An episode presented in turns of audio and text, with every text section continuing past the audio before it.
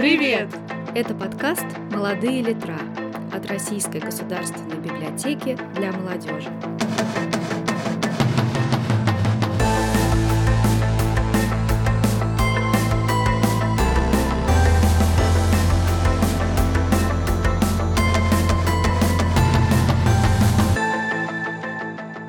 Здравствуйте, уважаемые слушатели! Это подкаст «Молодые литра», и с вами я, его ведущая Елизавета Короткова, сотрудник отдела литературных проектов и рекомендательной библиографии РГБМ. Сегодня мы с вами снова поговорим о молодежной литературе, и в этом мне поможет наш приглашенный гость. Личность очень интересная, неординарная, местами, возможно, даже противоречивая, и, может быть, кому-то из вас известная. Этот человек, как никто другой, разбирается в молодежной литературе, ведь ему удается удерживать у экранов телевизоров, компьютеров, телефонов и всего, всего, всего сотни тысяч зрителей. Поприветствуем буктюбер, книжный блогер Энтони Юлай. Здравствуйте, все эти прекрасные слова были сказаны про меня. Да, да, все для тебя, мой дорогой. знакомимся. Да. И вот, кстати, наш разговор мне хотелось бы начать с более близкого знакомства с тобой. О, звучит интересно. И в первую... Сочно, остро. Пикантно. Пикантно. И в первую очередь мне хотелось бы узнать а, базовый вопрос. Угу как вообще так вышло, что ты стал именно книжным блогером? Ведь это довольно специфическая тема. Да, узконаправленная. Да, и этим готов заниматься далеко не каждый, угу. так как это тернистый путь. Полный зависти и невзгод. Особенно, когда ты работаешь с издательствами. Эм, но я изначально был не книжным блогером, конечно же. Я снимал более лайфстайл контент. Я снимал то, что было популярно, ну, в 2013-2014 году, uh-huh. а это DIY, это влоги, это какие-то теги, челленджи. Ну, Чайный час. Да, вот э, э, всевозможные там Чаби Бани, мои музыкальные ассоциации, все это у меня было, естественно. И потом, с течением времени, я перешел в чуть более книжную направленность. Я начал снимать какие-то книжные рекомендации, uh-huh. обзоры там своей книжной полки, ну, как говорится, ударился немножко в эту степь. А потом э, я понял, что тот контент, который я делаю, мало кто делает на Ютубе. Я решил, что почему бы мне в целом не занять эту нишу и расти, развиваться и, как говорится, поднять себя с колен. Раз уж э, никто не хочет, я сам это сделаю. Вот, поэтому, да, с э, течением времени я вот как-то э, достаточно Долго, конечно, но вполне себе... Восемь лет в Аскабане. Восемь лет в Аскабане. Нет, я вот, кстати, в этом году у меня юбилей, 10 лет снимаю уже видео. Юху! Да, вот снимать именно про книги начал где-то в 2016 году. У меня, конечно, были в начале моего карьерного пути какие-то там попытки зайти в книжную сторону Ютуба, но тогда даже, по-моему, книгоблогеров на российском рынке не было. Ну, как мне кажется. Ну, были, наверное, там Live Journal, кто помнит это, MySpace, может, тогда еще был актуален, поэтому, да. А вот да, сейчас... все сидели на фигбуке. Да, все сидели на фигбуке. Фигбук тогда уже был. Вот, поэтому, да, я просто пришел к этому спустя вот 10 лет, и я сейчас занимаюсь тем, чем я, как говорится, занимаюсь ежедневно. Угу. Откуда вообще взялась любовь к чтению? Типа до того, как э, это стало твоей работой, угу. какое место книги занимали в твоей жизни вообще? Я читал довольно много в детстве. То есть угу. меня мама приучила к чтению рано. И еще, по-моему, до первого класса я уже читал книги в целом какие-то определенные. То есть не, естественно, многотомники в стиле э, Толстого, но такие небольшие книги, там какие-то сказки, повести. Мумитроль. Мумитроль, э, Зощенко, да, тоже. О, эта э, тема. Мне мама Потом, тоже. естественно, это все переросло уже в более интересные для моего возраста произведения, да, когда ты растешь, естественно, твои вкусы тоже меняются. Mm-hmm. То есть я там уже читал и Кира Булычева, и э, всевозможные детективы, да, вот были из э, серии Черного котенка, там было несколько серий детективов, Мгм. очень много книг было. А, Филипп, Филиппа Пулмана я читал, да, тоже. Ну, Золотой много компас. всего эм, фантастического. То есть вот Мгм. фэнтези мне такое подростковое раньше очень сильно нравилось. Причем я его эм, читал вне зависимости от, от того, какой был автор, э, отечественный или зарубежный. Мгм. Я просто читал то, что мне действительно было интересно в то время. Но, как мне кажется, потом это все переросло в обсессию с антиутопиями, которую, э, как мне кажется, сложно назвать фазой. Это скорее то, через что проходит каждый подросток, потому что мы все в какой-то момент очень сильно э, впечатляемся антиутопиями. Поэтому да, я читал достаточно, ну, как мне кажется, с раннего возраста, да. И тут я, которая прочитала всего Оруэлла, кроме 1984. 84. Но иногда я думаю, что не нужно читать книги, сюжет которых ты и так знаешь. Мне кажется, мы как общество сюжеты некоторых книг просто знаем из уст в уста. То есть все знают преступление и наказание, кто кого убил, за что убил и кто кем там, как говорится, подрабатывал. Вот, поэтому иногда какие-то книги не нужно читать, если тебе это не интересно. Ну да. Это справедливое замечание. Еще один вопрос насчет твоего блога. М, Чем отличается твой контент на Ютубе и в Телеграме? Вот Мгм. скажем так. Потому что вот если зайти к тебе в соцсети, то там ощущается некоторый Мгм. контраст. Ну, В общем, какой ты на Ютубе, какой в Телеграме. Да, я э, на Ютубе, естественно, более конкурентно выделяющийся, можно так сказать, не конкурентоспособный, потому что конкуренции как таковой не то чтобы у меня есть. А, ну, не в этом плане, а в том, что если люди говорят о книжных блогерах, то, естественно, наверное, многие упомянут меня, да, в какой-то степени, потому что э, собрать большую аудиторию, рассказывая про книги, это довольно нереалистично на самом-то деле, то есть это нужно умудриться еще сделать. То есть подогнать формат под мейнстримную аудиторию. Потому что в любом случае есть огромное количество блогеров, которые снимают один и тот же контент и, собственно, собирают вокруг себя большое количество зрителей. А вот с книжным сегментом это слабо получается, потому что для того, чтобы понимать, по большей части, то, о чем тебе рассказывают блогеры, ты должен еще и книги читать. Они у всех есть на это время, естественно. То есть фильм посмотреть — это не книгу прочитать. Иногда на книгу может уйти несколько месяцев, да, там, на какой-то томик из классической литературы. Но э, на Ютубе я более, естественно, разрывной, э, Эпатажный. те- эпатажный, театральный, драматичный, более гиперболизированный, чем я есть в жизни. Потому что эм, если, например, ко мне подойти в жизни, естественно, я не буду так громко говорить, я не буду так сильно махать руками, несмотря на то, что у меня довольно активная жестикуляция. Я чуть более спокойный и приземленный в жизни. Естественно, на YouTube, чтобы зрителю было интересно меня слушать, смотреть, и при этом они получали какой-то развлекательный контент, нужно быть гораздо больше, потому что камера съедает большое количество эмоций. Поэтому многие блогеры действительно такие... эм, ну, гротескные в каком-то смысле, потому что тебе нужно делать свою какую-то одну эмоцию в 10 раз больше, чем она Мгм. есть на самом деле, потому что камера не заметит этого перехода. И в Телеграме я делаю более спокойный контент. Я делаю то, что мне нравится. Я рассказываю про свою жизнь, я рассказываю о том, как дела у моего пса, о том, какие книги я прочитал, э, что-то там фотографирую, чем-то делюсь и просто стараюсь вести какой-то чуть более личный блог, Мгм. нежели на YouTube, потому что YouTube это все-таки достаточно объемная часть моей работы. То есть там это действительно рабочее пространство, нежели в Телеграме. Несмотря на то, что да, я там и там делаю рекламу, но Телеграм — это уже как больше для тех зрителей, которые хотят узнать меня как личность. Хотя раньше на Ютубе ты тоже вот Да. был более открытым, но сейчас из-за того, что подписчиков намного больше. Да. да. Нельзя со всеми быть открытыми, потому что не получается. Иногда я забываю, что у меня большое количество подписчиков, и естественно, что люди могут не понять какие-то мои шуточки, какие-то мои обращения, да, например, и это все нужно контролировать, потому что вдруг человек меня в первый раз в жизни увидел, а я начинаю шутить какие-то непонятные только э, эм, камерные, да, шуточки, и естественно, что это не понравится человеку, который только-только меня увидел. Поэтому я стараюсь ориентироваться по большей части на всех. То есть, чтобы можно было посмотреть одно мое видео и понять, что, а, ну да, я могу подписаться на этого человека. Если он мне интересен, я уже пойду Мгм. дальше смотреть по его соцсетям, что там происходит. Мгм, Хорошо. Ну и вот на своем канале ты в основном обозреваешь молодежную Young Adult литературу. Да. Пока не будем говорить. Какую? Какую Какого она качества?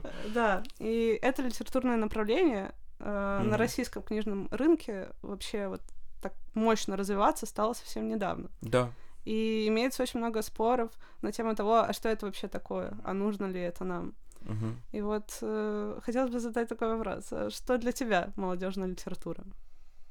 На самом деле, вот э, люди говорят, что Young Adult — это жанр. Я не считаю, что это жанр. Это скорее просто обобщенное понятие тех книг, которые Мгм. изначально целятся в аудиторию там от 16 до 25. Но это не значит, что вам запрещают читать эти книги, если вы младше или старше. Просто те проблемы, которые в основном поднимаются в этих книгах, они а, затрагивают те струны души, которые присущи людям именно вот в этом специфичном возрасте.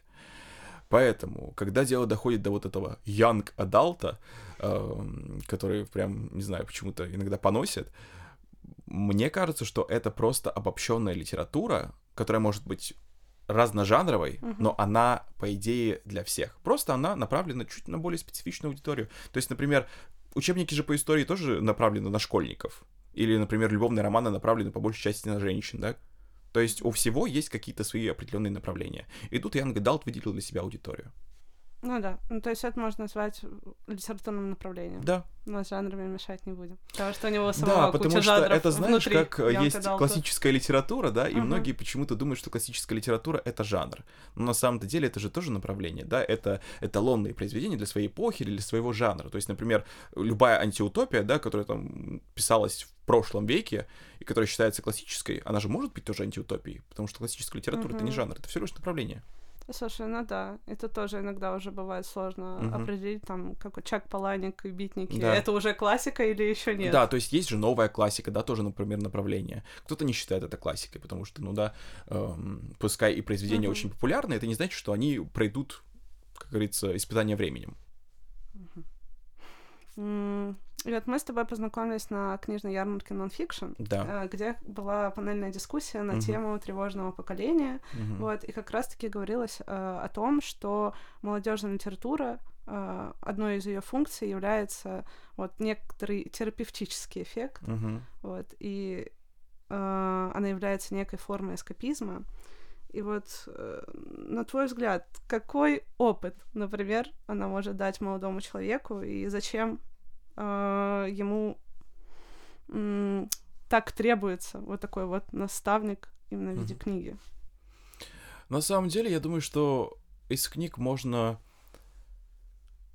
подцепить скорее, да, нежели там вычленить. Мгм. какие-то жизненные уроки, да, или, например, эм, многие авторы же, они, когда пишут книги на определенную аудиторию, они все равно вносят в книгу свои проблемы, свои какие-то э, жизненные опыты, да, ситуации, которые они пережили, и эти ситуации могут помочь тем людям, которые оказались точно таких же эм, моментах в жизни, да, предположим, в книге поднимается вопрос эм, о том, как пережить смерть любимого человека. Естественно, что такая книга тебе покажет, что жизнь продолжается, ты можешь еще раз полюбить, все будет хорошо.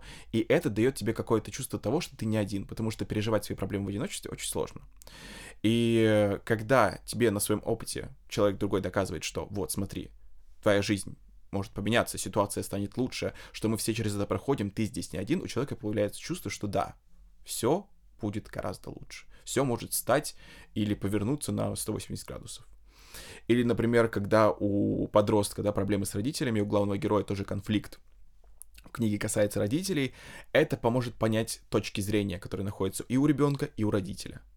То есть книги нам помогают ощутить и принять для себя определенные моменты в наших жизнях. То есть мы можем проходить через определенное количество препятствий на пути, но книги нам помогут через них перебраться.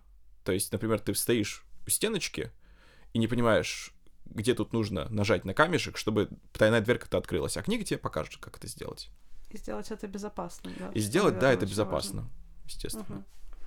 А, а вот мы сейчас, да, говорили о том, что человек в своей книге делится своим опытом, да, Мгм.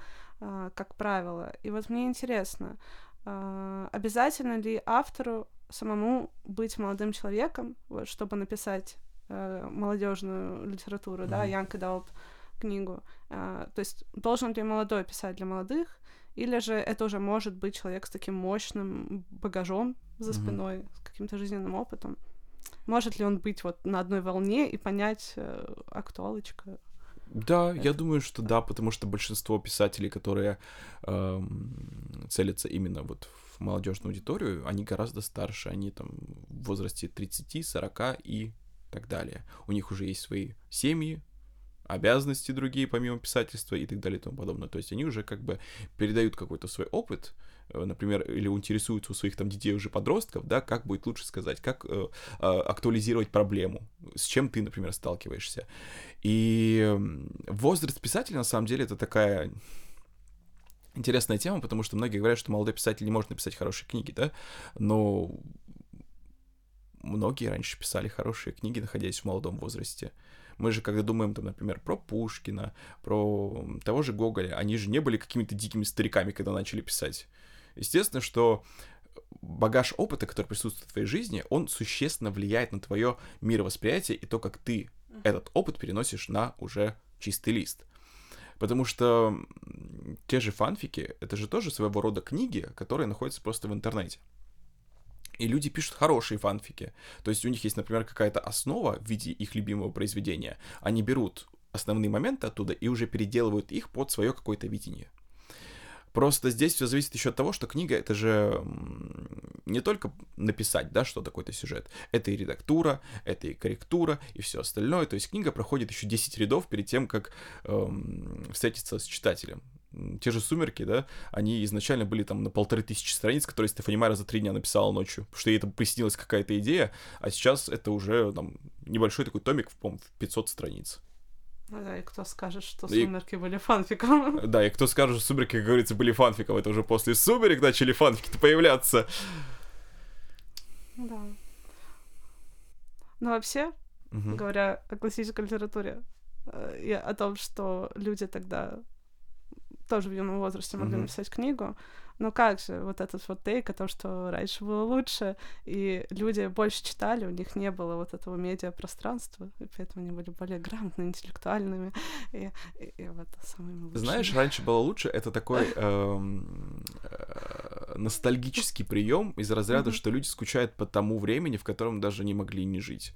То есть, например, куда делась нравственность? Почему молодежь такая развязная? Э, дело в том, что ностальгия бывает приятной, да, то есть, например, ты слышишь какую-то песню, которую, не знаю, последний раз слышал на радио, находясь на даче, там, в 2005 году, предположим, да, это приятная ностальгия. Mm-hmm. Или ты скучаешь по школьным временам, когда твоей единственной заботой была эм, домашняя работа как раз-таки и получить за нее хорошую оценку. И из-за того, что мы с возрастом становимся все более и более цикличными в своем поведении, да, потому что вот как чем старше ты становишься, тем быстрее время пролетает. Потому что все твои дни смазываются в один, и ты запоминаешь только какие-то яркие события, например, там Новый год, потом там день рождения мамы, что-то еще, и такой, ой. А потом новый Новый год, и а, ты да, уже не а помнишь потом предыдущий. Такой, ой, а как то год так прилетел? Потому что мы делаем одни и те же вещи, по сути. Буквально-таки каждый день идем на работу, там едим, смотрим сериал. И люди постепенно иногда возвращаются вот как раз-таки в эту ностальгию, что раньше было лучше. Откуда вы знаете, что раньше было лучше? Вам так могло казаться. Это не является фактом, что раньше было лучше. То есть, например, Земля круглая — это факт. А то, что раньше было лучше, это просто замутненные вот эти вот э, розовые очки, потому что и раньше были свои проблемы социальные, и книжные, и так далее, и тому подобное. И раньше могло быть хуже, например. Я сомневаюсь, что вряд ли кто-то захотел бы жить, например, не знаю, в начале 20 века. Поэтому, знаете, раньше было лучше, это некая такая таблетка, пилюля, которая э, принимается людьми, чтобы ощутить какую-то, не знаю, ценность, возможно, собственных мыслей. Да, что вот я считаю, что раньше было лучше ну, окей. А сейчас мне плохо, а потому сейчас что мне плохо. раньше было лучше. Да. И с книгами бывает то же самое, что, например, раньше писали гораздо лучше, так и сейчас огромное количество хороших книг. Просто книга печатания стала более доступным. Естественно, книг будет больше. Это, знаете, как эм, фильмов раньше было тоже не то чтобы много. И вообще были черно-белые фильмы, потом и немые фильмы были. Потом актеры офигели, когда начали записывать звук. Они такие, а нам что нужно говорить теперь? Вместо субтитров, которые появлялись на черном фоне. Все со временем прогресса меняется. Это не значит, что что-то было лучше, что-то было хуже. Просто жизнь, как говорится, идет, и книгопечатание стало более доступным. Издательство выпускает огромное количество книг ежегодно. Вам не обязательно их все читать. Можете выбрать для себя какие-то книги, которые выпускали, там, не знаю, в 18 веке, и читать их. У вас их никто не отбирает. А как отобрать лучшее из нового? На самом деле, у вас, если вы читаете книги, должен сформироваться какой-то относительно книжный вкус. Он не обязательно должен претендовать на какой-то самый изысканный или высокоинтеллектуальный, но я, например, читаю иногда книги, которые выходят за пределы моей зоны комфорта в плане чтения, и просто расширяю свои горизонты. То есть книга может мне абсолютно не понравиться, например, но я могу сказать, что она хорошо написана, что в ней поднимаются те темы, которые, да, действительно важны, кому-то будут интересны. Но мне лично, например, оно не особо зашло. И хорошие книги можно отобрать либо, ну, прислушиваясь к другим людям, да, которые имеют смежные с тобой вкусы, либо же пытаться на каком-то основе своего книжного вкуса найти что-то подходящее для себя. Потому что, естественно, что, например, те люди, которые читают эм, не особо какие-то отличающиеся друг от друга любовные романы, они будут читать, не знаю, один любовный роман лучше другого а что происходит за пределами этого жанра, они как-то, ну, не особо не хотят, не разбираются, и какая разница, собственно, у них есть вот то, что им нравится, поэтому для них это хорошо. И я тут такая пытаюсь прочитать Иерусалим Алана Мура. О, да, это такая... При том, что это не моя книга. Да, это, это, такая, это серьезная книга на самом деле, тяжеленькая. Я бы не сказал, что это прям, знаешь, чтение на недельку так взять одолжить. Вот это выход из зоны комфорта. Да, это как как называлась эта книга? Большая шутка, по-моему, или как? Бесконечная. Бесконечная шутка. Вот тоже. Это у меня потом будет. Да, это тоже книга из разряда. Это сидеть надо месяцок или два, как-то углубляться в чтение, потому что тоже литература не для всех. А, а вот говоря да, вот мы поговорили о том, что молодежная литература выполняет вот функцию такого помощника, э, друга, который поможет тебе выбрать правильный путь в жизни, э, как-то лучше понять себя и сформироваться как личность. Вот какие э, у тебя в жизни были книги, которые mm-hmm. помогли тебе стать тем, кто ты есть сейчас? На самом деле это вопрос, который эм, ко мне не то чтобы соотносится, потому что у меня не было когда-то таких книг, которые на меня прям сильно повлияли, что они прям решили путь моей жизни. Были книги, которые расшили, например, мои эмоциональные границы. Mm-hmm. Эм, или какую-то восприимчивость к трудным жизненным ситуациям у других людей. Вот, например, когда я учился в школе, вопросы там расизма, например, того же, меня не особо не интересовали на самом-то деле. А потом я прочитал книгу «Прислуга» Кэтрин Стокет. И если вы вдруг смотрели фильм, как мне кажется, потому что он как раз популярнее, uh-huh. чем книга, вы поймете, что да, пережив то, что пережили люди, у которых буквально даже не было банальных прав там, сходить в туалет, работая, да, на вот этого белого человека, ты немножко по-другому начинаешь воспринимать определенные моменты. То есть ты становишься более эмоционально открытым к проблемам других людей. Естественно, что такие книги, как, например, тот же Гарри Поттер, заставляют тебя верить в волшебство, дружбу, и что все в конце концов будет хорошо. Но я считаю, что книга не то, что может изменить твою жизнь, она поможет mm-hmm. тебе разобраться в себе и открыть какие-то новые рамки и расширить твои эмоциональные горизонты.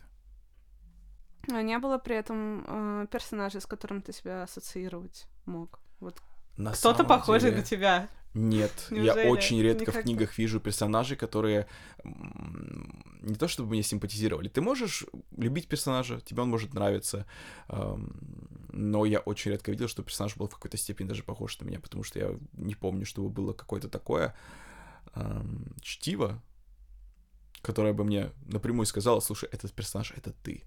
Были моменты, да, например, когда герой говорит какой-то диалог, я думаю, я бы так тоже, наверное, сказал.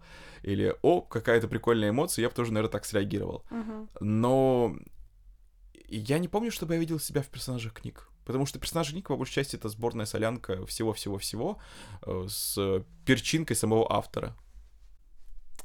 А факультет в Хогвартсе смог бы выбрать себе Да, при этом. смог бы, мне кажется. Э, Все, конечно, вот Какой? знаешь, такие из разряда, я Слизерин, нет, я Кокторн. Я честно знаю, я принимаю себя, как говорится, я уже давно знаю, кто я, я Миранда из «Секса в большом городе», и я Пуффиндуй. Говорится, я принял Я все. тоже, кстати. Да, я как- даже вот играя вот э, на PlayStation вот в Хогвартс наследие, я выбрал Пуффиндуй. Потому что, во-первых, у Пуффинда есть миссия, куда можно съездить в Азкабан. Азкабан, да. И я буду, как говорится, гордо носить эти желто-черные цвета, поэтому у меня все с этим хорошо. Я причем их выбрала даже не зная о том, что там Азкабан будет впереди. Да, мне Просто кажется... я Пуффиндуй- хочу в свою нору. Да. Вот это Мне вот. нравятся Пуффинды, они пчеловые ребята. Но по всем тестам я слизеринец. На Поттерморе там. Я такая, нет, я хочу быть верной своим друзьям. Да. Назови свои любимые Янг Далт книги. Мои любимые Янка Далт книги. Да. Ам, Если так подумать, потому что сейчас я редко читаю Янга Далт именно для себя, потому что я перешел уже в категорию литературы, которая немного э, тяжелее в эмоциональном плане. Ну, например, я вот прочитал часть картины Аси Володиной. Это достаточно сложная книга о взаимоотношениях между учителями и учениками, о том, что вообще происходит внутри школ, да, российских, Мгм. и какова реальность тех людей, которые и преподают, и учат э, детей не только там, примером или каким-то знания им дают, а еще и защищают, оберегают и каким-то образом влияют на их взросление. То есть вот такие книги я уже начал читать, и, естественно, я увлекаюсь там всякими э, страшилками, и ужасами, и детективами. Хороший где- контраст. Да, хороший контраст, как говорится. Потому что для себя я читаю, я выверил уже Мгм. те книги, которые я читаю именно для себя, и они никак не сопоставимы с тем, что я обычно обозреваю. Но вот если вспомнить период, когда я читал много Янга Далта, то это, естественно, мне прям на ум сразу приходит эм, «Беглецы Нила Шустермана». Мгм. Это, насколько я помню, да, она считалась антиутопией, наверное, до сих пор считается. Книга, мне посоветовала ее моя подруга, и она сказала, что я тебе сейчас расскажу, о чем она, но только ты не пугайся, она действительно интересная. Там детей разбирают на органы. Я такой, ага, хорошо, а почему ты мне это рекомендуешь? Но она классная, почитай. И действительно, несмотря на то, что детей разбирают на органы, это является частью вот этого действительно хитро сплетенного сюжета, потому что сам мир, он построен довольно неплохо, и он вполне себе как будто может отображать реальные события, которые вполне могут и произойти. Э, Там, по-моему, насколько знаю, четыре книги вот в этой серии. Мгм. Мне понравилось. Я до сих пор считаю, что это отличные эм, книги. Я просто не знаю. По-моему, у нас дальше второй книги так и не выпускали в э, нормальном переводе издательства. Что же пошло не так? Мало интересовались люди. Я помню, что я читал нелегально м, в каком-то очень странном переводе статабиноида. Еще из каких-то таких Young Adult книг, которые мне нравились. Ой, мне так всегда нравились и 33 несчастья Лемони Сникета. Я так их всегда любил, причем я недавно их перечитывал, ну, первые, по-моему, две или три книги, и они для меня никак не поменялись. Там автор как обращается к тебе, как и к ребенку, и как к взрослому, он так к тебе и обращается. Со временем, ну, там все равно актуальность проблем остается, потому что эти книги и для взрослых, и для детей, и для подростков, в зависимости от того, в каком эмоциональном состоянии ты, конечно, Мгм. находишься, они могут повлиять на тебя совершенно по-разному. А, Но эти книги это действительно прям что-то невероятное, потому что они еще раньше выпускались по отдельности все. У меня было каждая из 13 книг, у них А там что, были... сейчас по-другому? Да, их уже, их уже не просто выпускают по отдельности, они выпускаются в, в томиках. Там, по-моему, три томика по четыре книги. Ну, я помню, да, книжки, они тоненькие были такие. Да, и они Небольшие. выпускаются уже с обложками в сериале, по сериалу Netflix, который там выходил. Ой, вы, Да. кстати. Кир. Булычев мне тоже очень раньше нравился, вот из таких вот, э, ну, «Северное сияние», «Чудесный нож», Мгм. «Янтарный телескоп» Филиппа Пулмана. Это вот э, то, что мне доставляло удовольствие в те времена, когда я это читал. Али Бардуга. Ли Бардуга, да, тоже мне очень нравится. Первые три книги у нее в этой Гриша Верс «Тени кость», э, «Штурм и буря» и вот это все остальное мне не очень нравятся. Они такие. Ну, Ну, Мэри Сьюшная, Алина. Мэри Сьюшные, да, они такие, э, как будто она расписывалась. Вот, а потом она уже начала писать э, так более интересно и интригующе, потому что, возможно, не сосредотачивалась именно на любовных линиях, а писала именно как приключения в стиле там 11 друзей Оушена, да, вот про- продажное королевство и шестерка воронов. Ну, у всех бывает авторов, когда они пишут Young Adult, да, в каком-то таком фэнтезийном, антиутопичном стиле, что главный персонаж такой Мэри Сюшный слегка. Так прям немножечко так бывает, что вот заносит. Ну, а как ты это поймешь? Как ты это определишь? Ты пишешь про персонажа, который тебе нравится, и, ну, вот у него сюжетная броня есть. И что ты с этим сделаешь? Его же нужно протащить Ну да. через несколько книг. Вон Кассандра Клэр расписала 30 книг, э, и что у нее? У нее все персонажи Мэри Сью, каждый. Да и нормально, Да и нормально читаем. Вообще все отлично. Все съедите. Все съедите. Мы просто буквально вчера с моим другом обсуждали сегодня Кость, потому что вот вышел новый сезон Да. сериала. Вот, мы пришли к э, мысли, что сериал нужно было назвать «Пень и трость». Вполне, кстати, на самом деле, что Дарклинг, что Алина. You know who is who. Да. Не мои любимые персонажи, на самом-то деле, у Ли Бартуга, и я не считаю их особо интересными. А трость? Трость. Пень и трость. Кстати, мемно. Ну вот. Возьми на заметочку. М. Потому что, да, шестерка Воронов я еще купила сейчас, э, предзаказ сделала Да, да, нового на- на новую. Очень красивое Я просто не читала, я вот только сериал смотрела, а теперь хочу. Нам, кстати, хочу. это оформление показали почти чуть меньше года назад на мероприятии ОСТ. Мгм. Э, Нам запрещали потому типа, где-то распространять, там просто как блогерам показали. Я тогда уже написал как раз таки издатель сказал, что можно ли мне как-то копию отложить, что очень красивое издание, оно действительно невероятно. Вот, это правда. А, вот, а, насколько я понимаю, твоя аудитория, она будет помладше тебя, да? Это так? Относительно, да, потому А что... тебе 26? Да, сейчас мне 26. Ага. Моя аудитория в среднем, ну, как YouTube показывает, это 18-24, это, по-моему, 75% моей аудитории. Мгм. Естественно, они растут со мной, но они чуть-чуть помладше. Вот, например, я иногда вижу комментарии о том, что я так тебя давно смотрю, что я уже успел универ и школу закончить. Я такой, офигеть. У кого-то там уже дети появились, кто-то замуж вышел. Ну, я считаю, что у меня в среднем аудитория young adult, как раз Ну вот, да, и к чему я клоню? Вот ты сказала, растут вместе с тобой, но мне при этом интересно узнать, вот как ты чувствуешь? А, ты вот, наверное, скорее к поколению миллениалов относишься. Да, А тебя думаю, прям да. зумеры-зумеры Мгм. смотрят, да, ТикТок, мой дом, все дела. А, чувствуешь ли ты, что их э, литературные вкусы отличаются от того, какие они были у тебя там вот лет 10 назад, условно, когда тебе было 16-17 лет? Я не могу сказать, что они прям кардинально отличаются, потому что мы все читаем как будто бы Мгм. одни и те же книги, как «Сумерки» читали, так их читают. Но сейчас, как мне кажется, дети, подростки и чуть более э, старшие ребята, они хотят видеть в книгах себя и какие-то реальные проблемы. То есть, естественно, что с интернетом мы узнаем огромное количество новых вещей, которые направлены и на всевозможные борьба за права, борьба за Мгм. права. Сейчас что-то вылетело, как будто бы не совсем правильное предложение. Но мы Ну, за узнаем о всевозможных движениях, да, за поддержку этих людей, поддержку тех людей, о том, что важно испытывать эмоции, о том, что важно проживать какие-то определенные моменты своей жизни. То есть люди хотят читать про действительно реально существующих людей и их проблемы. Они хотят видеть себя в книгах, какими бы эти персонажи ни были. То есть не обязательно писать про какую-то дикую Мэри Сью, которая побеждает всех и вся. Людям хочется увидеть свое отражение в книгах. Хочется почувствовать эмоцию, хочется также, как и мне, например, испытать что-то довольно неиспытываемое, так скажем, в реальной жизни. Да, люди все еще читают про любовь, но теперь как будто бы многим хочется читать про счастливую любовь, чтобы там не было каких-то особых препятствий на пути двух влюбленных. Мгм. Поэтому вкусы не то чтобы кардинально меняются, потому что что и сейчас, и тогда, и в будущем, я думаю, буду читать книги на одни и те же темы, просто естественно, что эти книги будут меняться со временем. Ну, вот более осмысленный подход получается. Потому что я сейчас тоже задумалась так, когда я читала книги вот в подростковом возрасте. Я читал все подряд. Я вообще не думала о том, что Да. это за книга, как это. Я просто ее читала такая, о, ну хорошо. Или, «О, Сейчас, ну, возможно, какой-то». э, люди подходят к этому чуть более так осмысленно немножечко, так выбирают книги Мгм. осторожнее. Ну да. Это здорово. Я тоже так считаю.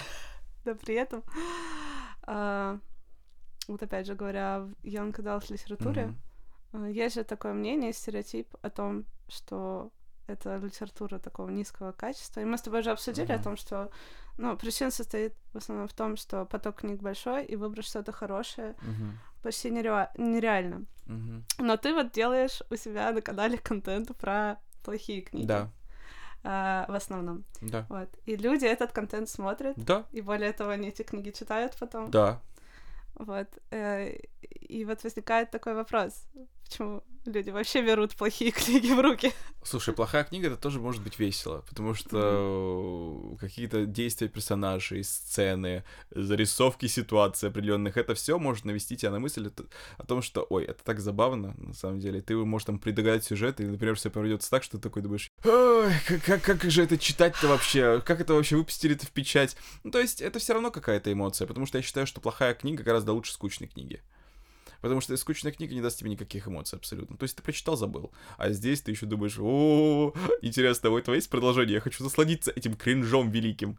Поэтому я думаю, что да, люди хотят еще узнать на собственном, как говорится, опыте, действительно ли то, что я описываю в своих обзорах, это правда. Потому что, например, иногда мне люди не верят, когда я описываю там сюжет э, книги вкратце, они такие, ну не может быть такого. Я Ну, говорю, не так плохо, Энтони. да, я такой, это не может быть, чтобы это было все настолько ужасно. Я говорю, почитайте. Они читают и такие, да, ты был прав. Это было еще хуже, чем ты описал. И Но они такой, отдают за это деньги. да, опять же, их никто не заставляет. Вот это вот такой интересный момент, потому что я тоже, я читала в детстве фанфики, все дела, Мгм. но чтобы купить фанфики, я бы никогда о таком не подумала. Я читала всякий трэш, мне вот это тоже Мгм. очень все нравилось, но чтобы вот прямо осмысленно взять, ку- купить это, так странно. Да, люди покупают книги, причем целенаправленно покупают плохие книги. Эм, Их никто от этого не останавливает, потому что авторы же продают эти плохие книги, их же тоже никто не заставляет. У кого-то, например, мечта всей жизни издать свою собственную книгу, даже если она не, не самого лучшего качества. Да, просто хочется быть действительно автором, иметь свою книгу на полочке в книжных магазинах. Люди могут не читать эти книги, например, ну как, выбрать что-то другое. Ну, естественно, что... А как ты выберешь что-то другое, если все друг на друга похоже? Потому что сейчас, например, зайди в книжный магазин, на полках с популярными книгами стоит одно и то же, и половина из них — это мои обзоры. Ну, то есть... Поэтому, да, тут все решает именно твой книжный вкус и то, что ты хочешь почитать. Потому что для тебя даже э, книга в той направленности, которая тебе нравится, может оказаться плохой. Это верно. Э, мне кажется, иногда еще сейчас люди скупают книги просто для коллекции, да? Да, есть, есть такой такое. момент. Обложка красивая. Да, да. А это часто у Янка Далта, да, фантик красивый, а сама книжка, ну, Да. отстой. Но опять же, у Но меня к книгам равно отношения гораздо легче, потому что я их не покупаю. Практически, потому что я покупаю книги только для обзоров самостоятельно. Мгм. Естественно, там появляется какой-то предзаказ, я его оформляю, или же просто мне там подписчики пишут, что вот вышла такая-то, такая-то книга, хочется обзор. Я такой, хорошо, я куплю. Э, Покринжуй с нее. Да, большинство книг, которые я читаю сам для себя, я читаю их э, в электронном формате. Если Мгм. мне прям очень понравилась книга, вот, например, я недавно прочитал книгу Ника Катера, называется «Отряд». Она выходит в серии «Мастера ужасов», чем-то похоже на «Ловца снов» Стивена Кинга. Мгм. И я вот предзаказал себе эту книгу, она должна ко мне скоро приехать, потому что мне очень понравилось, я хочу эту книгу у себя на полке. Возможно, какие-то книги из этой серии я тоже прочитаю. Да, но вот ради оформления действительно люди покупают книги. Прям в огромных количествах. э, И страдают, когда, например, оформление в серии резко меняется. Я же, ну, не то чтобы испытываю какой-то запрос по этому поводу, потому что, ну, книги и книги... Я тот блогер, которому книг присылают достаточном количестве. Я даже прошу издательства мне не присылать книги, потому что мне некуда их девать. Да, то есть как бы все хватит баста, я, ну, но все равно приходят всякие боксы, посылки, рассылки и все остальное, даже без моего какого-то ведома и участия. Вот, поэтому, да, бывает. Вообще, бывает так, вот, опять же, говоря про качество текстов, Мгм. а, я сейчас очень много думаю на тему того, что а так ли это плохо, если книга написана, ну, средненько, ну, так себе, если в ней есть какие-то хорошие и Мгм. интересные смыслы, потому что я вот буквально недавно прочитала э, «Железную вдову» Джао Сиранджей. О, да, я тоже читал эту книгу. Вот, э, и мне очень понравились идеи, которые она Да, предлагает. но книга средненькая на самом деле. Но текст, Да. ну вот сама подача, она Там, была по-моему, простой. Э, Книга начинается с того, что типа меня спасли мои что-то волосатые подмышки, что-то в этом духе. Там была Нет, а, сросшиеся э, брови. сросшиеся брови. Я такой, ага, интересное начало, посмотрим, что будет дальше. Да, идея действительно очень хорошая, что вот есть вот эта вселенная, да, что вот они управляют вот этими, э, господи, я забыл, что там было, то вот эти корабли. Евангелионы. Да, евангелионы, да, вот эти вот, которыми они управляют, и что вот судьба, так, как говорится, распорядилась, что женщины там могут во время всего этого еще и умереть, да, э, идеи хорошие. Насколько я знаю, там вроде планируется вторая часть к выходу вот совсем скоро. Да, она уже вышла, но она не у Да. нас. И хорошая идея и потенциал книги — это действительно отлично. Потому что текст всегда можно улучшить. Подачу и авторский слог можно сделать гораздо-гораздо читабельней. Естественно, что это все приходит со временем. То есть, например, э, если вот «Железная вдова» читается в целом легко, и книга летит довольно быстро, ты все равно Это понимаешь, что... тяжело. Да, при этом текст сам такой по себе, что ты думаешь, а, а как вот ты прям сам видишь, что можно было как-то здесь что-то подправить, исправить, заменить там, не знаю, на синоним какой-то. В диалоге ты думаешь, можно было это поадекватнее чуть приписать. А, но я больше верю в то, что со с последующими книгами автор понимает свои ошибки, критику и будет делать что-то гораздо лучше, потому что когда, например, первая твоя книга выходит в свет, естественно, что люди тебе говорят, вот это нам не понравилось, вот это нам понравилось, вот это бы хотелось, чтобы было лучше, вот это хотелось, чтобы ты прописал поподробнее, и автор, эм, когда писал свою первую книгу, он же всего этого не видел, он может дать почитать это каким-то людям, которые, возможно, не скажут ему правду, а читателю-то плевать в целом на эмоциональное состояние автора, они ему скажут, что Ну. книга дерьмо, и ты такой, живи с этим дальше, что? Мы заплатили за это деньги. А книги, ну, в России они стоят дорого, за рубежом эта книга вообще стоит... Особенно э, сейчас. да, это вообще реально ужасно. разговор. И естественно, что когда ты покупаешь что-то за деньги, тебе хочется в первую степень, ну, очередь качества какого-то получать. Будь то качество издания или качество текста. Поэтому я считаю, что если автор продолжает писать, то он, естественно, намотает себе на ус, немножко отодвинет свое эго в сторону и сделает книгу лучше. Э, Просто иногда не хватает чуть Да. э, опыта, чтобы довести это все до ума. Иногда, вот знаешь, тебе хочется выразить какую-то мысль, а ты не можешь слова подобрать правильно, и в итоге у тебя вываливает изо рта какая-то непонятная каша, и люди такие, мы поняли, что ты хотел сказать, но надо Но было... сформулировать ты Но не сформулировать смог. у тебя это слабо получилось. Дружок, прости. Мгм. Ну и вот, поговорили о плохих книгах, поговорили о средненьких книгах, и сейчас перейдем к хорошим. Ты часто любишь говорить о том, что э, хорошие книги на твоем канале э, не смотрят, э, особо не оценивают, э, Мгм. вот. И когда ты делаешь такой контент, он менее популярен. Но все-таки, все-таки люди смотрят. И я уверена, что там какая-то небольшая прослойка твоих э, слушателей, да, твоих зрителей э, любит такой контент и Мгм. принимает. Вот. э, и расскажи, пожалуйста, о том, как интересно рассказывать о книгах хороших, а не плохих. Есть ли тоже какие-то... Любой блогер рассказывает о них интересно. Проблема в том, что людям это не интересно. Ты можешь хоть как извернуться. Люди приходят на YouTube не послушать твою лекцию и э, вздохи о какой-то прекрасной книге. Они приходят посмотреть трэш, Мгм. садомию и гамору, как говорится, и все остальное. Поэтому, когда ты заходишь на YouTube в качестве блогера, ты должен понимать, что либо ты довольствуешься маленькими просмотрами, либо ты целишься в мейнстримную аудиторию. Потому что, например, многие фильмы, которые, например, в этом году были номинированы на Оскар, они не выходили в широкий прокат какой-то Мгм. огромный. То есть там они не собирали по 500 миллионов долларов. Это книги, которые... Ой, это книги, господи. Это фильмы, которые ты смотришь дома на кинопоиске, когда они выходят эм, в онлайн-кинотеатрах. Я думаю, вряд ли кто-то смотрел... Ну, точнее, огромная аудитория людей смотрела там тот же «Треугольник печали». Кстати, мои друзья ходили все. Я, кстати, тоже хотел сходить в кино, но я потом дома посмотрел.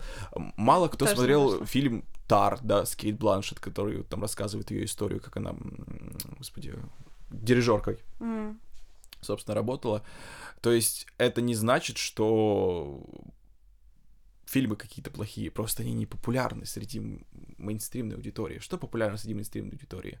Яркое, большое, красочное, вызывающее интерес. То есть что-то, закрывающее твои потребности в плане развлечений. Поэтому фильмы Марвел популярны. Да, они хорошие в Мгм. какой-то степени, какие-то лучше, чем другие. Но они закрывают интерес в плане хлеба и зрелищ. И YouTube делает то же самое. Почему популярны такие вещи, как беременна в 16, 4 свадьбы и все остальное?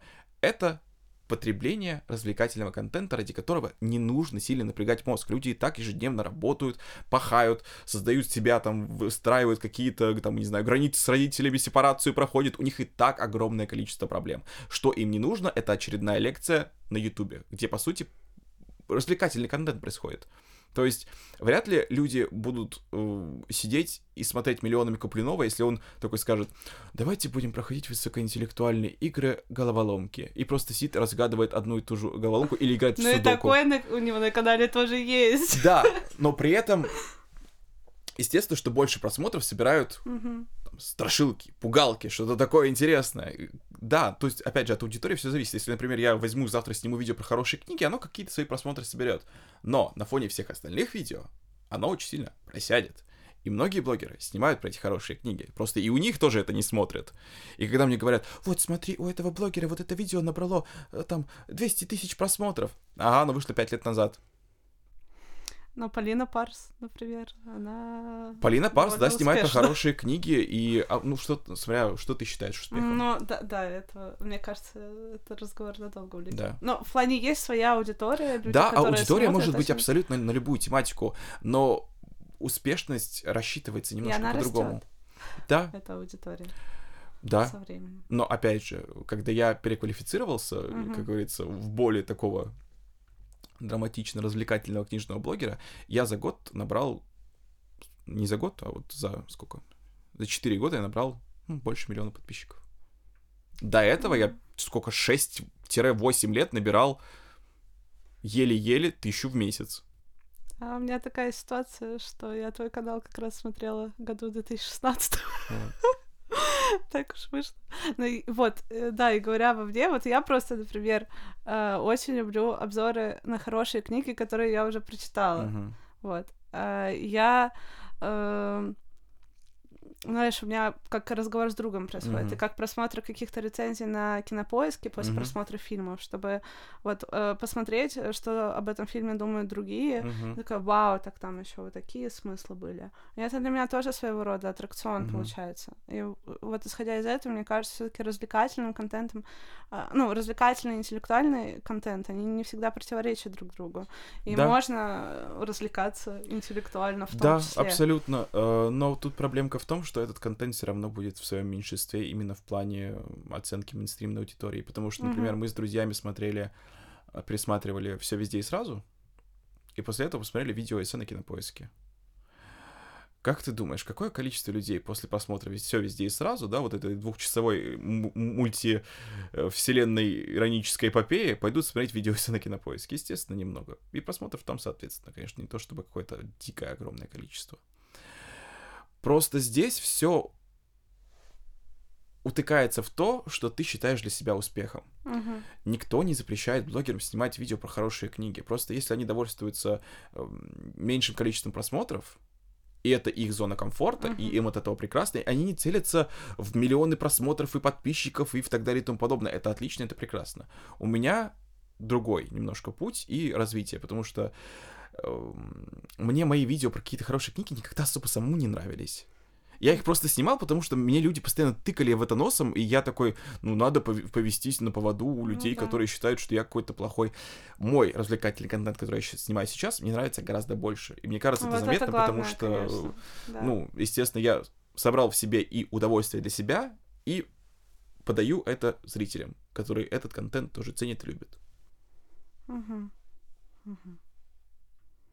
Да. Есть над чем поразмышлять.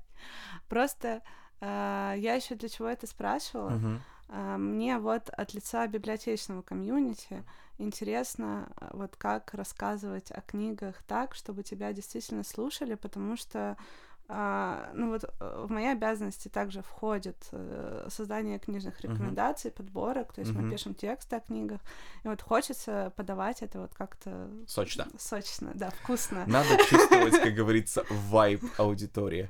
Потому что, например, ам, можно рассказывать о книгах серьезно, да? Это произведение поднимает вопросы мироздания и твоего существования как человека и э, осмысленности в жизни.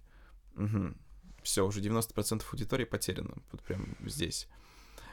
Нужно доносить до людей какие-то относительно высокоинтеллектуальные вещи простым языком. Потому что мы с вами в реальной жизни не общаемся какими-то терминами из учебниками литературы. Мы говорим адекватно. То есть, например, слушай, эта книга кайф, потому что она, ну, такая сочная. Там, знаешь, если вот этот персонаж, ну, мужик вот этой главной героини, Но он, он, конечно, говнюк редкостный. Но вот ты читаешь про него, и то, как он себя с ней ведет, ты думаешь, ну ладно, воз... ну, ну дадим ему шанс, это прикольненько. И, то есть, человек такой сразу, ага, то есть там есть такой говнюк, такой плохой парень, а? Или ты, например, говоришь, слушай, помнишь, ты читал вот эту книгу, да, там, где происходило вот это все, вот этот свой Пенелопа Дуглас там.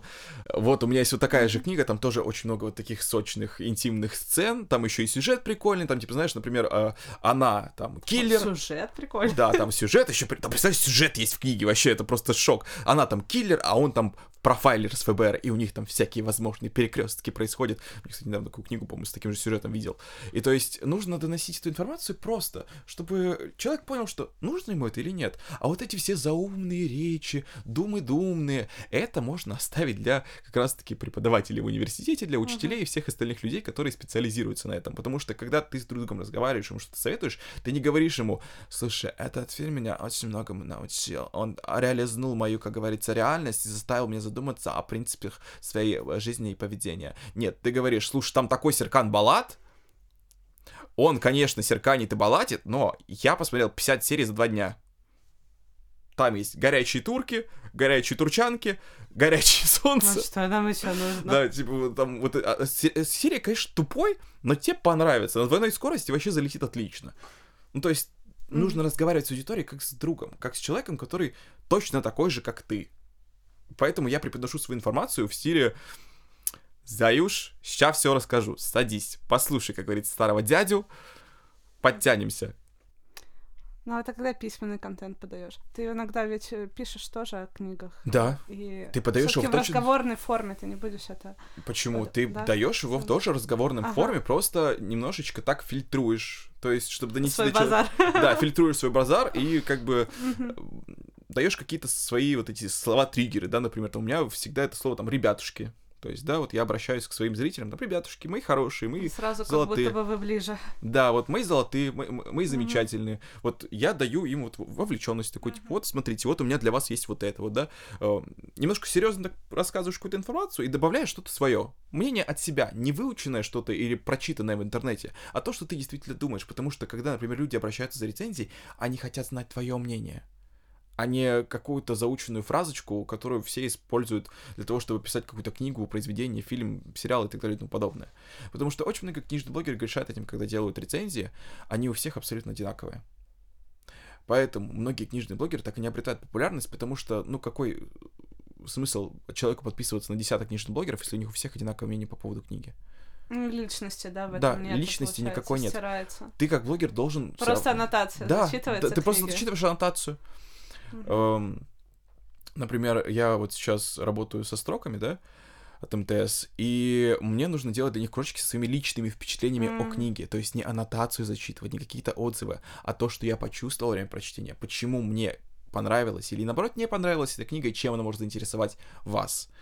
Мне дают именно такое задание не рассказать что-то за умными словами, там, э, поохать, пахать, а именно сказать, что да, вот меня вот это зацепило. Возможно, вас это зацепит. Но если нет, то вот как бы вот другой тоже формат есть э, темы или чего-то другого. Да, это здорово.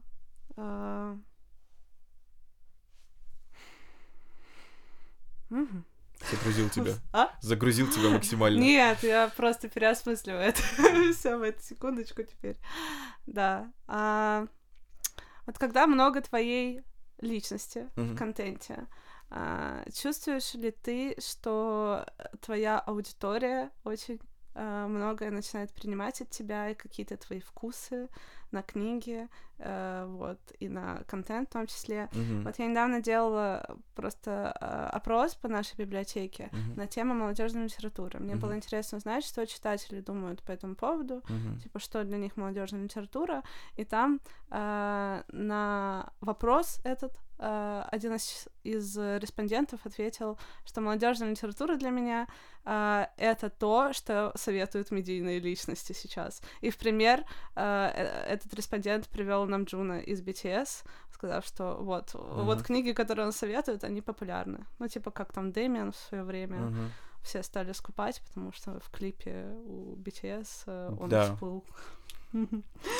Да. У меня, кстати, было такое видео на канале, где я разбирал книги, которые советуют K-pop айдолы. Да, да, я видела это, и потом сейчас подумала о том, что было бы интересно. Да, мои зрители перенимают какие-то мои определенные Ага. вкусы, предпочтения в плане книг, эм, но я им всегда напоминаю и говорю о том, что вы должны сами составить для себя впечатление. Мое мнение не является единственным правильным, верным и самым главным. Мое мнение просто существует, и я его высказываю на своей платформе.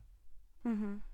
Поэтому, если у вас возникает желание ознакомиться с какой-то книгой, которую я обозреваю, вы можете сделать это абсолютно спокойно. Если она вам понравилась, да боже мой, я же не приду к вам домой и не буду вас лупасить этой книгой. Понравилось и понравилось. Какая разница? Мой контент существует ради удовольствия, ради развлечения. Я даю людям эмоцию какого-то счастья, возможно, да, радости, принятия, чего угодно. И я не буду им говорить, что слушай, вот эту книгу я обозревал, она отвратительная, она плохая, она мне не понравилась. Это ключевое, она мне не понравилась. Тебе она может нравиться вообще, ты можешь любить эту книгу аж до безумия, до боли, как говорится, в сердце. Эм, Ну, ты молодец в этом плане. Ты не говоришь людям быть таким успешным и крутым, как я. Ты Да, говоришь то им есть быть как бы- собой, и это очень здорово. Индивидуальность это очень Да. важно. Естественно, что многие стараются быть не такусиками. Они такая, не такая, как все. Я не буду, как все остальные. Думаю, нет ничего плохого в том, чтобы быть как все. Мы все любим одну и ту же музыку, мы все предпочитаем одни и те же фильмы, как бы. Э, Поэтому, если нас что-то объединяет, это прекрасно. И, э, естественно, что я могу, так знаешь, кольнуть словечком, так немножко посаркастичничать, но э, я своим зрителям не запрещаю что-либо читать. Мгм. Если им это нравится и им доставляет какая-то книга удовольствия, неважно, насколько плохо она написана, то это для меня радостно, потому что и так в жизни у людей огромное количество проблем. Горести, печаль и слез. Поэтому, если есть какая-то одна вещичка, которая доставит им приятные эмоции, будь то книга, которую я обозревал, или мои видео, или какие-то мои сказанные слова, то это отлично. Как говорится, я живу ради этого, чтобы дать им радости. Все. А каким ты видишь э, свое будущее в книжной э, сфере, вот в контексте вообще книжного блогинга? Это моя мама скинула вам вопрос, да? Да, да, только что. Как говорится, а как же вырастить дерево, посадить сына? Это у меня планшет выпал из рук. Удивилась. Я не думаю, что я вечно, конечно, не- буду блогером. Это вполне очевидно, потому что, ну, я не хочу там, не знаю, в 45 лет сидеть в той же квартире с тем же фоном и рассуждать про те же книги. Хочу двигаться куда-то дальше. Пока еще не, не особо понятно, потому что я становлюсь популярней, узнаваемей с каждым годом все больше. Мой пик, как говорится, популярности только нарастает, потому что я все еще более мейнстримный именно в книжном сообществе. Меня не знают, как, например, знают многих блогеров, да? То есть, например, когда вот тебе говорят слово блогер, кто тебе первый приходит на ум? Вот мне, например, на ум приходит там Катя Клэп, Куплинов. Ну, Катя Клэп, э, это а, а, Анастасис. Анас- Да, Анастасия, да, вот э, все они приходят к тебе на ум. Не у многих на ум приду, например, я. И то есть, естественно, что мне хочется, чтобы, возможно, когда-нибудь, да, когда люди эм, говорят про блогеров, я был одним из тех, кто часто всплывает. Сейчас вряд ли такое есть, но я все равно Да какой-то... неужели? Ты Ну, я- мне-. Мне кажется, я относительно популярный той темы, которую я ра- раскрываю на своем канале. Но я не настолько медийно известный. То есть, мне, типа, в телеке я не появляюсь. На какие-то... И не надо. Да, иногда, иногда как будто даже не хочется. Вот. И э, я нахожусь на каком-то уровне популярности, но, например, есть актеры, которые снимаются, ты знаешь, как они выглядят, но это не уровень, там, например, Эммы Стоун, Брэдли Купера, там, Анджелины Джоли и Мгм. так далее и тому подобное. То есть есть определенные какие-то категории популярности. Плюс разные площадки. Ты можешь быть популярен на Ютубе, но, например, в Инстаграме люди, которые до сих пор сидят запрещенной территории Российской Федерации, они не могут и не знать, кто ты вообще такой, потому что они следят за теми, кто, там, например, живет в Дубае и продает курсы о том, как э, прокачать свой мозг, там, маткой подышать и всем остальным. Вот, поэтому я думаю, что до какого-то определенного момента я, конечно же, буду снимать видео. Но я сейчас стараюсь активно развиваться во всем, что могу.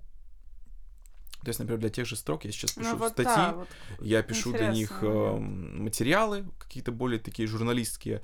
Я веду мероприятия, прихожу на записи подкастов, э, хожу на интервью и как-то стараюсь себя попробовать везде, пока есть такая возможность, пока еще меня куда-то зовут, пока еще я актуален в какой-то степени, потому что век блогера, он, конечно же, не вечен. Отдельный вид удовольствия это когда ты продолжаешь развиваться в какой-то сфере вообще всегда. Мгм. То есть не останавливаешься в какой-то момент и не начинаешь просто получать удовольствие, а вот развиваешься вообще перманентно всегда. Да. Вот. А для этого надо работать, и для этого надо что-то делать. Э, И ты Да. сам говоришь, что э, для тебя, ну, тут же, да, не только вопрос денег и э, счастливой, беспечной жизни, но Мгм. и вот, э, вот этот обмен энергией, энергетикой со своими зрителями, вот это для тебя важно, и это Да. просто жизненная потребность. Мгм. Вот. Если бы все было зациклено на деньгах, Да. э, то я бы выпускал гораздо меньше контента. Мгм. Это, естественно, потому что, например, сейчас, естественно, я подстраиваюсь под рекламодателей, потому что у них есть свои определенные сроки, когда нужно выпустить видео, и я под эти сроки стараюсь выпустить видео. Иногда это не получается, иногда получается, но я снимаю видео не потому, что мне там нужно выпустить рекламу. Если бы это было так, я бы снимал 10-минутные видео с Мгм. 3 минут рекламы, а я снимаю ну, достаточно большие продолжительные видео, которые требуют особой подготовки в какой-то степени, да, потому что тебе нужно прочитать книгу, там основные тезисы, плюсы, минусы, перескать сюжет, э, там среагировать на фильм, спонтировать все это и пятое, и десятое, то есть это все равно какая-то большая работа. И просто, например, в будущем, возможно, я, если продолжу быть блогером, то я уйду в какую-то немножко другую степь, попробую себя Мгм. где-то еще. Потому что я не хочу себя в чем-либо ограничивать. Потому что я вижу, как многие блогеры остаются в одном и том же. И иногда... Амплуа. А? В одном и том же амплуа, да. Да, в одном и том же амплуа, Мгм. и им как будто бы уже это амплуа, ну... Они не получают удовольствие от контента. А когда ты делаешь Другое контент... дело Куплинов. Другое дело Куплинов. Каждый день по новому ролику. Да, я думаю, ну Куплинов, я думаю, тоже иногда устает от игр, да, особенно, который, например, ему не нравится, он понимает, что ему нужно снимать, потому что это аудитория полюбила, да, что вот ему нужно там, например, пройти какую-то игру целиком полностью, потому что вот, ну, просмотры высокие, да, что рекламодатель потом придет. Я сомневаюсь, что, конечно, Куплинов э, целится в рекламодателя особо сильно, но он тоже человек, ему тоже нужно есть, тоже нужно летать в отпуск, ему тоже нужно заботиться о себе, своей семье и так далее и тому подобное. Поэтому важно, конечно, получать удовольствие от контента, который ты делаешь, но самое главное, чтобы зрители тоже чувствовали, что ты получаешь от этого удовольствие. Потому что, например, те видео, которые я снимаю сейчас, они мне гораздо больше нравятся, чем то, что я снимал там, например, года... Ну, не, даже не года, а лет 5-6 назад, наверное. Мгм. Потому что, мне кажется, с каждым годом мои видео становятся все лучше и лучше. Нашел что... себя. Да, я считаю, да. Ну, Это здорово. Такая отличная нота для того, чтобы Да. завершить этот подкаст. Может быть, какое-то напутствие для наших слушателей М, на прощание. О, я в конце видео всегда говорю, эм, оставайтесь всегда верными себе и удачи вам всех ваших начинаниях. Потому что начинаний может быть много, и я вам желаю в них, естественно, удачи. Вдруг получится. А если не получится, не расстраивайтесь. Ну, попробуйте, в чем-то другом себя найдете. Не может у вас получаться все. Но главное, что если вы чем-то занимаетесь, всегда приносите туда частичку себя. И, возможно, кто-то скажет, ну вот, я...» нет, вы такая же индивидуальность, как и все остальные. Вы все молодцы. Да, Тем, огромные что молодцы. вы есть. Просто, да, по факту. Живете эту жизнь. Живете эту жизнь. Жизнь очень сложная штука. Иногда ее жить вообще не хочется. Поэтому то, что вы уже что-то делаете, прилагаете какие-то усилия, это достойно похвалы. Потому что, ну, не каждый человек может. Иногда люди просто сдаются, и это печально. Поэтому не сдавайтесь, и все у вас будет хорошо. Главное, как говорится, позитивное мышление, а если оно не получается, то агрессивно-пассивное мышление. Идем дальше. Э, Читаем такие книги, которые нам нравятся. Да. Не осуждаем молодежную литературу за Да. то, что она Читайте такая, то, что вам нравится, есть. вне зависимости от слов э, блогеров, друзей ваших, мам, пап, кого угодно. Если вам что-то доставляет удовольствие, это прекрасно. В рамках закона, конечно же. Все, я думаю. Всем пока-пока.